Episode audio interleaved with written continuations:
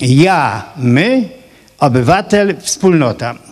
To taki zagadkowy tytuł i spróbuję jakoś się y, do tego y, wytłumaczyć. Dlaczego taki tytuł? Dlatego, że sam tytuł tego całego spotkania jest ja, jak powiedział Piotr Szczepański, ja i sąsiedztwo, społeczność, samorząd, a naprawdę to on jest troszkę inny, bo jest ja i sąsiedztwo, ja i społeczność, ja i samorząd. Za każdym razem to ja. Więc tego ja trochę tu jest za dużo. Wszędzie to słowo ja.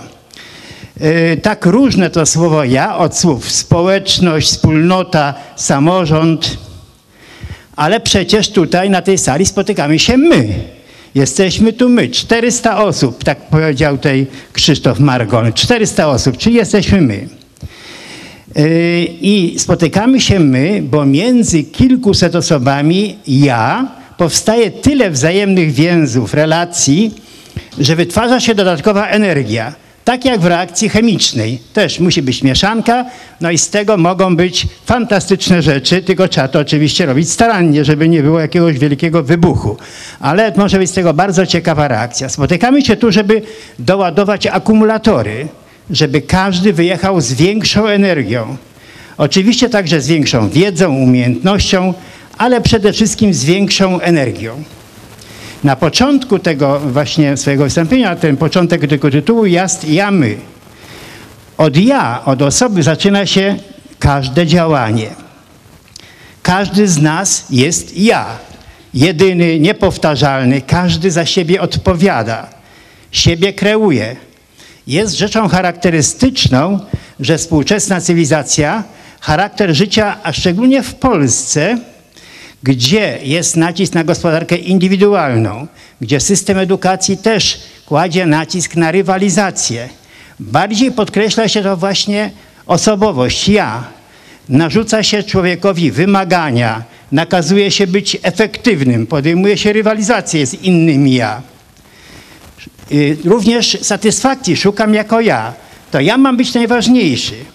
Nawet doszło do tego, że media wymyśliły specjalny twór, celebrytę, który jest takim wyolbrzymionym ja. To jego kreują, że to jest taka właśnie jakby wzór, model. Ale nawet ten celebryta, on nie może być tylko ja i on, on musi być razem z my. Musi być razem z relacją. Te, ktoś go musi oglądać, ktoś go musi podziwiać. Bo ja samego nie ma. Ciągle jest w kontekście my. Od samego początku, od urodzenia, od dziecka, od relacji rodzinnej widzę siebie w kontekście my. W, te, w tej relacji ja jest podmiotem w pełni ukształtowanym, decydującym o sobie, ale od tego ja wychodzi, od tego ja wychodzi hola działania, ale czy się z tego chce, czy nie, jest ciągle związane z my. Jest to podstawowa relacja emocjonalna, wiążąca mnie z tym światem. Jestem, jest, jestem także nie tylko ja, ale jestem my. Nie ma sposobu wyswobodzenia się z tego. Tacy jesteśmy. Ja bez my nie istnieje. Tu też jesteśmy my. To właśnie nadaje mi, nadaje mnie, osobowości, wielowymiarowość, wzbogaca mnie. Tworzymy coś nowego, bogatszego, zróżnicowanego. Jest niesłychanie ważne, żeby sobie to właśnie uświadomić, że tylko w tej relacji wspólnej mogę być bogatszy. Dlatego tak ważna jest rodzina. I to rodzina zwyczajna, taka codzienna. Tak zostaliśmy ukształtowani, zbudowani. Oczywiście życie jest tak bogate, że są różne formy życia w rodzinie, ale to w rodzinie poznaje wartości, poznaje, że są inne osoby i rzeczy ważniejsze ode mnie, że nie jestem pępkiem świata. Tego się uczę w rodzinie, że nie jestem tylko sam i tym podstawowym uczuciem, którego się uczę w rodzinie, to jest miłość. Miłość jest uczuciem najważniejszym, bo ono scala ludzi, scala działania. Zresztą y, to, ja to wymyśliłem, bo można poczytać u świętego Pawła, że y, nadzieja, wiara i miłość, a najważniejsza jest miłość.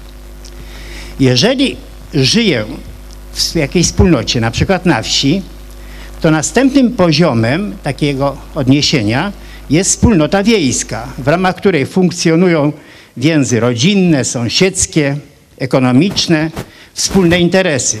Całe bogactwo relacji. Podobnie w mieście, ale to jest znacznie trudniejsze. Też tworzą się wspólnoty, jest wspólnota sąsiedzka. Ale właśnie, żeby taka wspólnota mogła działać, to trzeba ją kultywować, a bardzo często rekultywować. No i żeby właśnie to słowo rekultowywać było bardziej adekwatne, to tutaj króciutko opowiem e, o naszym doświadczeniu z Ursynowa, z Warszawy, jak właśnie trzeba wspólnotę sąsiedzką kultywować. Mianowicie chodziliśmy do metra przez taki zabłocony placyk. Było to tam było zawsze. No i jeden z młodych ludzi, który przyjechał gdzieś z Sącza, no nie mógł tego znieść i chodził do samorządu ursynowskiego, żeby tu zrobić jakiś trawnik, jakiś posadzić sad, bo jest to duży placek, ale samorząd mówił, że to jest niemożliwe. To jest niemożliwe, nie wiadomo dlaczego niemożliwe. Nie ma w planie. No i więc on skrzyknął ludzi, sąsiadów, tam się troszkę złożyli i przywieźli drzewka, krzewy, przywieźli ziemię, nasypali tam ziemi, i posadzili, ale w sposób bardzo umiejętny, zaznaczeniem, jakie to jest drzewko, skąd wzięte i tak dalej. No i to już parę lat rośnie. Oczywiście tam ludzie przychodzą, dbają o to, a w czasie tej uroczystości wszyscy przyszli, a Straż Miejska przyjechała, żeby pilnować, żeby nic złego się nie stało, ale nic nie pomogło. Ludzie sami to zrobili. I to była jedna z najciekawszych inicjatyw u nas na naszym osiedlu. Nikt się nie znał. Dopiero w trakcie tej inicjatywy udało się właśnie taka, taka, takie działanie. Więc to jest rzecz, y, pokazuje, jak taka drobna rzecz mm, potrafi uruchomić takie więzi sąsiedzkie. To pierwsze zadanie wszystkich, jak tu jesteśmy, tworzenie więzi sąsiedzkich. Każda inicjatywa, czy plac zabaw, czy boisko szkolne, chodnik dla dzieci, by szły bezpiecznie do szkoły, odnowiona kapliczka, zadbany stary cmentarz, kawiarnia internetowa, koło gospodyń wiejskich to tworzenie wspólnoty.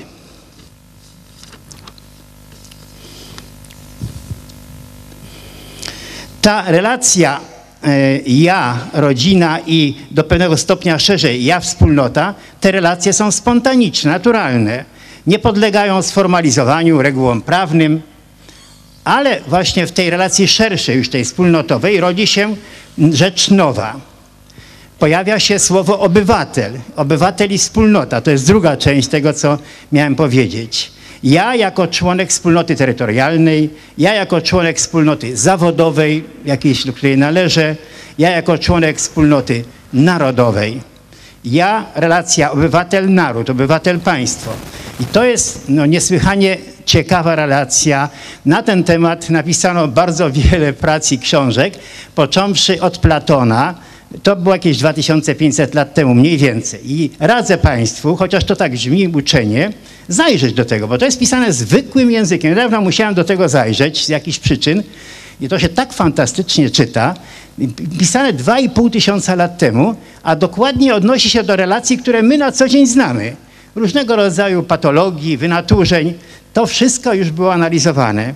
Więc mm, te relacje są oczywiście badane. One są, y, nie są tak emocjonalne, chociaż każdy z nas ma poczucie związku ze swoim środowiskiem, wsią, miejscowością, gminą, regionem. To jest jakaś więź.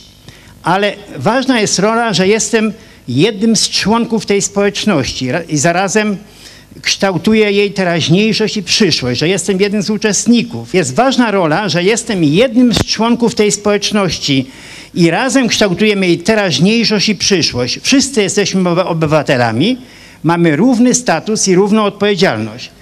Jesteśmy tu, w tym miejscu, odpowiedzialni za naszą wspólnotę, która trwa przez pokolenia i będzie trwała dalej. Tu będą nasi następcy dalej. Budowanie tej teraźniejszości i kształtowanie przyszłości jest wielką satysfakcją. Zostawia, zostawiamy swój ślad, naprawiamy świat.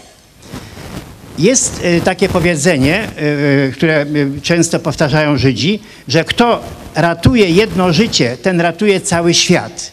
I można to rozszerzyć w ten sposób, że kto naprawia kawałek tego świata, a właśnie tu Państwo są tacy, którzy właśnie naprawiacie kawałek świata, ten naprawia cały świat, ten zmienia ten cały świat. Tu jest wiele osób, które u siebie coś zrobiły, które w małym kawałku naprawiły ten świat. Więc może nie trzeba do tego Państwa zachęcać, ale może warto podzielić się doświadczeniem. I tu na samym początku, kiedy Piotr Krzepański przemawiał, mówi o tym 4 czerwca, mówi o tym początku. No oczywiście to nie był początek, początek trudno zawsze znaleźć.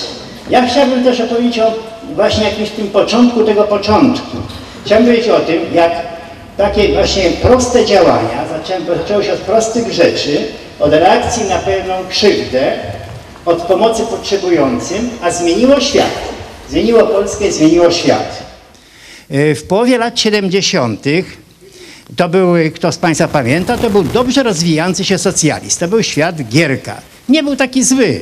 Jak często teraz pokazuje się takie klisze czarno-białe, że to było straszne. Nie no, żyłem w tym, pracowałem w fabryce, także, e, ale jednocześnie wiedzieliśmy, że ten świat to jest światem drugiej kategorii, że jest jeszcze świat lepszy, że jest świat podzielony na dwa bloki. Na blok lepszy, ten zachodni, i ten gorszy nasz. I że nigdy, nigdy to się nie zmieni, bo nie ma sposobu tego zmiany. Zawsze będziemy w tym gorszym świecie. Byliśmy dojrzałymi ludźmi. Ja miałem 30 lat, z żoną razem mieliśmy dziecko i y, nie chcieliśmy biernie przyjmować y, tego, co będzie. Ale co można było zrobić? Niewiele można było, niewiele można było. Przecież byli tacy, którzy mówili, że trzeba zrobić powstanie. No ale sami Państwo wiedzą, że do niczego by to nie doprowadziło.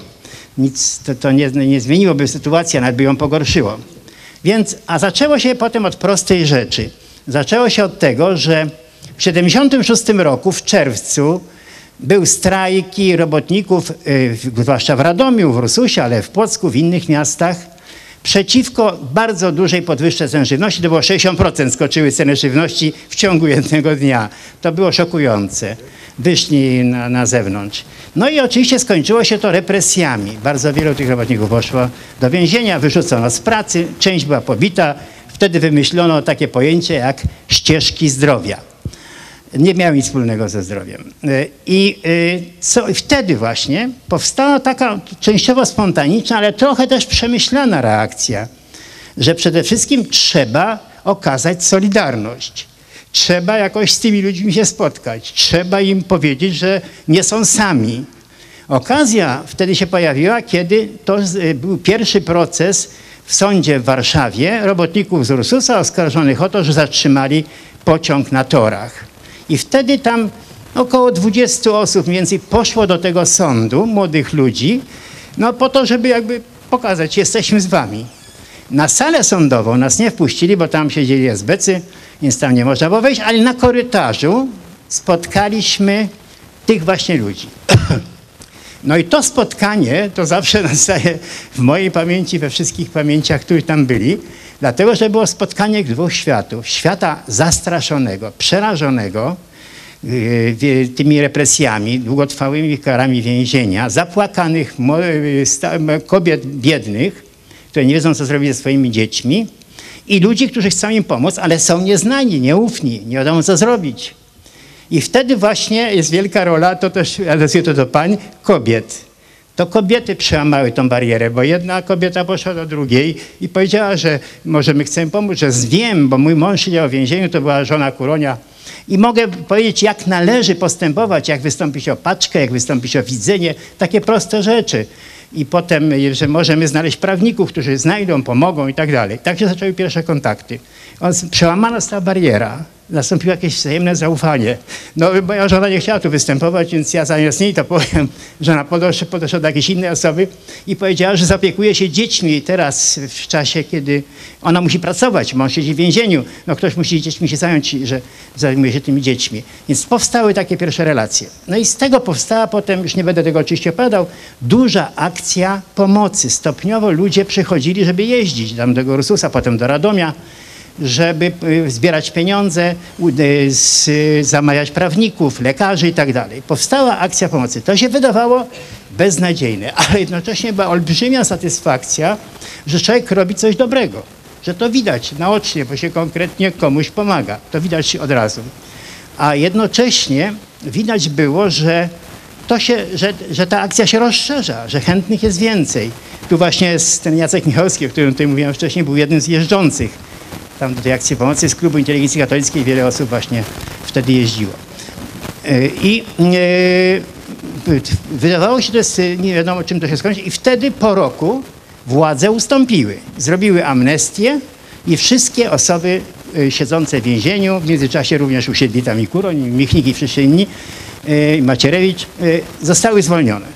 No i co Państwo zdają, że to było wydarzenie, którego nie spodziewaliśmy się. I to jest też taka nauka, że często rezultaty działań, które podejmujemy, tych skromnych działań, często takich właśnie typu pomożenia komuś, przekraczają, przekroczą wszelkie nasze zamierzenia.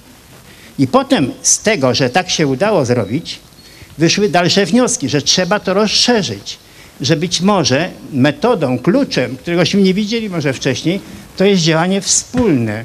To jest próba wspólnego kontaktowania się i wspólnego działania robotników, inteligencji, rolników, jakiegoś stworzenia wspólnego mechanizmu. I to powstało w ten sposób. Właśnie to był Komitet Obrony Robotników, potem był Ruch Obrony Praw Człowieka i Obywatela. Powstały takie właśnie działania, którym może najciekawsze, i to właśnie jeszcze też chciałem o tym powiedzieć, było takie niewielkie pismo co dwa tygodnie ukazujące się właśnie robotnik, które do, docierało do zakładów pracy, ale żeby ono wy, było, wychodziło, to wymagało właśnie takiej wspólnej pracy, wymagało tego my, o którym tu dzisiaj mówimy, że to nie... Yy, o właśnie, tutaj moja żona się zdecydowała, że pojechać, bo ona nie chciała, ale ja ją namawiałem.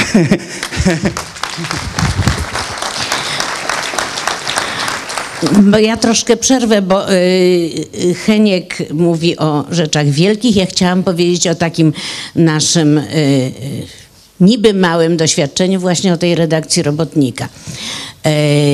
Po tej akcji pomocy w zakładach jedna rzecz nas najbardziej uderzyła to, że ludzie są dramatycznie oddzielnie.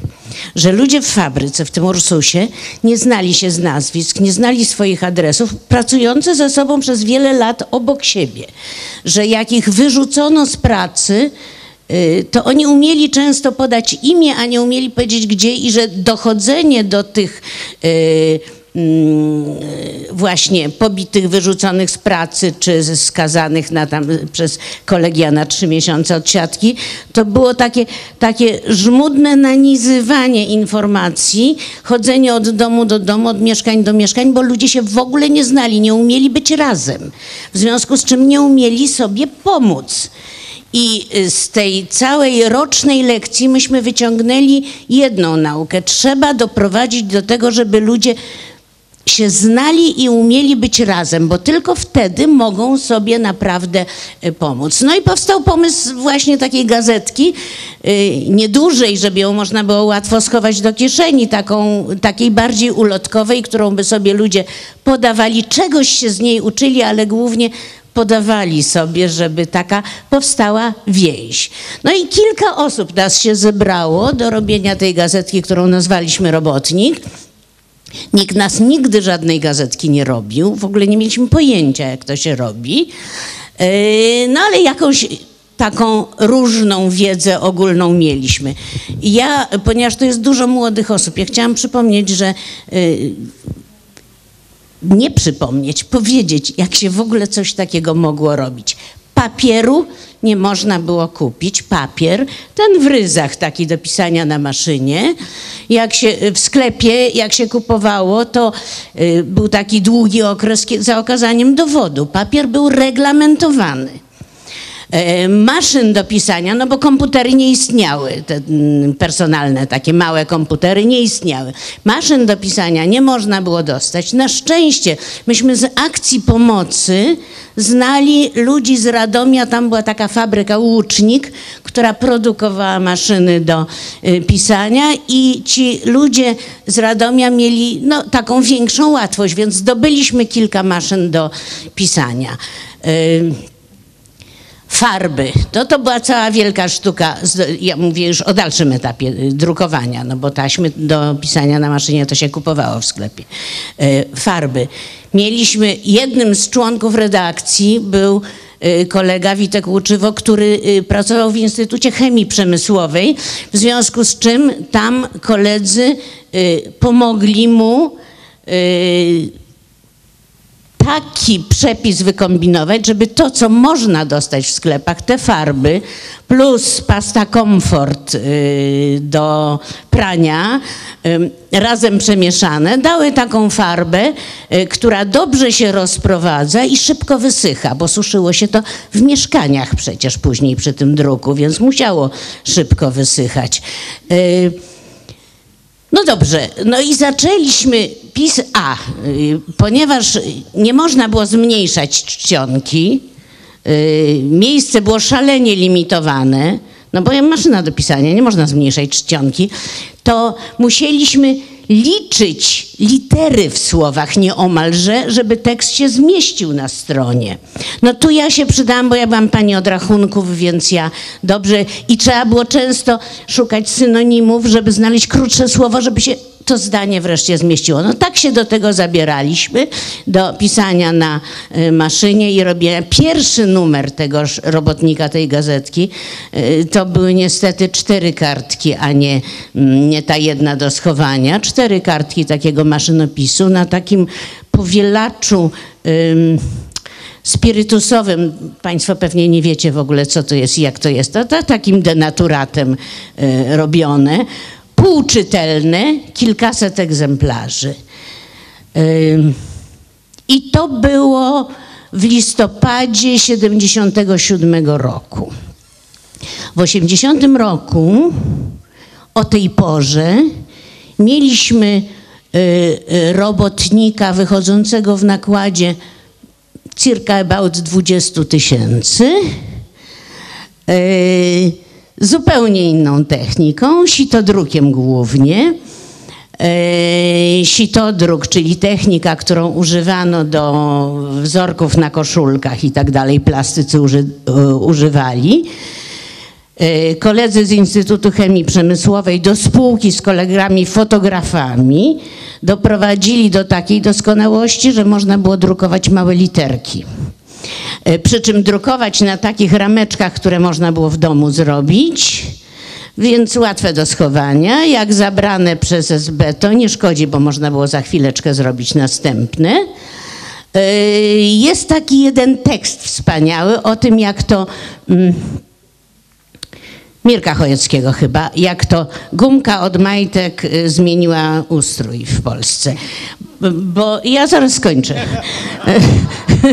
Bo rameczka taka, gdzie się kładło papier na dolnej części, na górnej była taka, e, była, mm, było już ta, takie, takie właśnie coś z dziurkami, co jak się przejechało farbą, to zostawiało potem ślad. Więc żeby nie trzeba było tej drugiej górnej części podnosić ręcznie, to się podwiązywało gumeczką i to samo potem odskakiwało.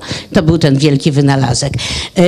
Dlaczego o tym wszystkim mówię? Z niczego w ciągu trzech lat powstała wielka rzecz dzięki współpracy kilku, a potem już kilkudziesięciu, bo te ramki to po całej Polsce się rozeszły, a potem już nie wiem ilu. Wielka, wspaniała rzecz, czyli własne pismo, niezależne zupełnie od y, y, władz, od tego, czy ktoś zezwoli, czy nie. Jak mówię, w 20 tysiącach, y, czyli a wszystko dlatego, że ludzie się skrzyknęli razem. Y, było troszkę trudniej niż teraz, ale ja uważam, że to była największa przygoda y, chyba naszego życia. Przepraszam, że tak długo.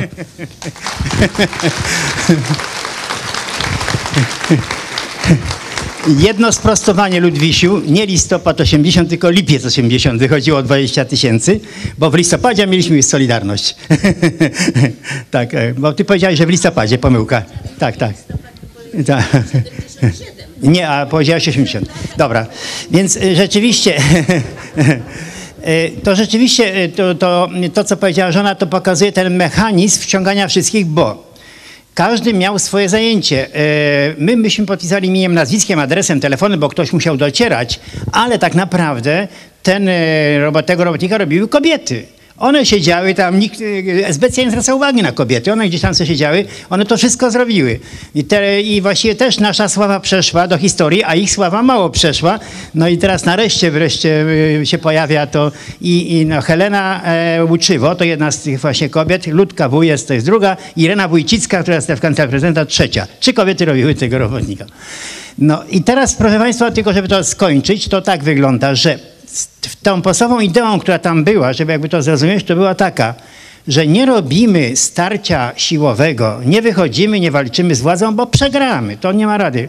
Tylko musimy to rozsadzić od środka. Tylko jak to rozsadzić? Pomysł był bardzo taki sprytny, żeby można było w zakładach pracy tworzyć wolne związki zawodowe. Takie same jak tamte, tylko wolne, gdzie nie partia decyduje, tylko my sami decydujemy.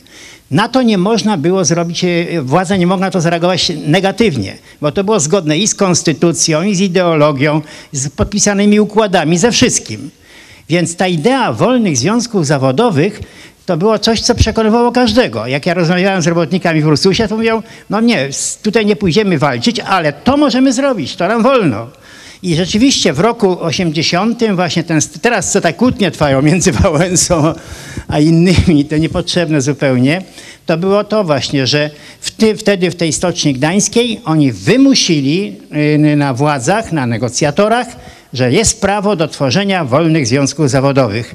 E, I po pierwsze te związki powstały we wrześniu i wkrótce powstała ta olbrzymia Solidarność. A gdy to już powstało, to już nie można było tego zdusić. To już nawet stan wojenny, chociaż to rozwiązał, zlikwidował, to nie zdusił i w którymś momencie ten, ta wolność, która już buzowała w głowach, ona była w świadomości, ona zdecydowała o tym, że w tych wyborach 4 czerwca, i tu wracam do 4 czerwca, w wyborach, które nie wiadomo, jak myśmy nie wiedzieli, jak to pójdzie, całość, wszyscy, którzy konkurowali z Solidarnością, przegrali. Wszystkie miejsca, które były do wzięcia przez Solidarność, były wzięte przez nią, z wyjątkiem jednego w Pile senator Stokłosa wygrał, ale to nawet dobrze, bo jakaś demokracja jest. Także pokazuje, że z takiego prostej rzeczy, wracam do początku, proszę, z tego, żeby pójść komuś pomóc, co jest oczywiste, że Kościół jest prześladowany, potrzebuje pomocy, to yy, z czasem, jeżeli się działa konsekwentnie, jeżeli się robi cały czas rzecz dobrą, bo byliśmy przekonani, że robimy rzecz dobrą niezależnie od represji i prześladowań, i że jeżeli się potrafi wspólnie działać, wciągać innych, chętnie przychodzących, to e, wyniki przekroczą to, co się w ogóle marzy. Myśmy w ogóle nie marzyli o tym, że to się tak skończy i oczywiście jesteśmy szczęśliwi. To jest nasza największa duma, że to się udało zrobić i myślę, że również Państwo, podejmując wszystkie działania, które Państwo podejmują, też będziecie mogli być tak samo z dumą powiedzieć, to myśmy zrobili. Dziękuję.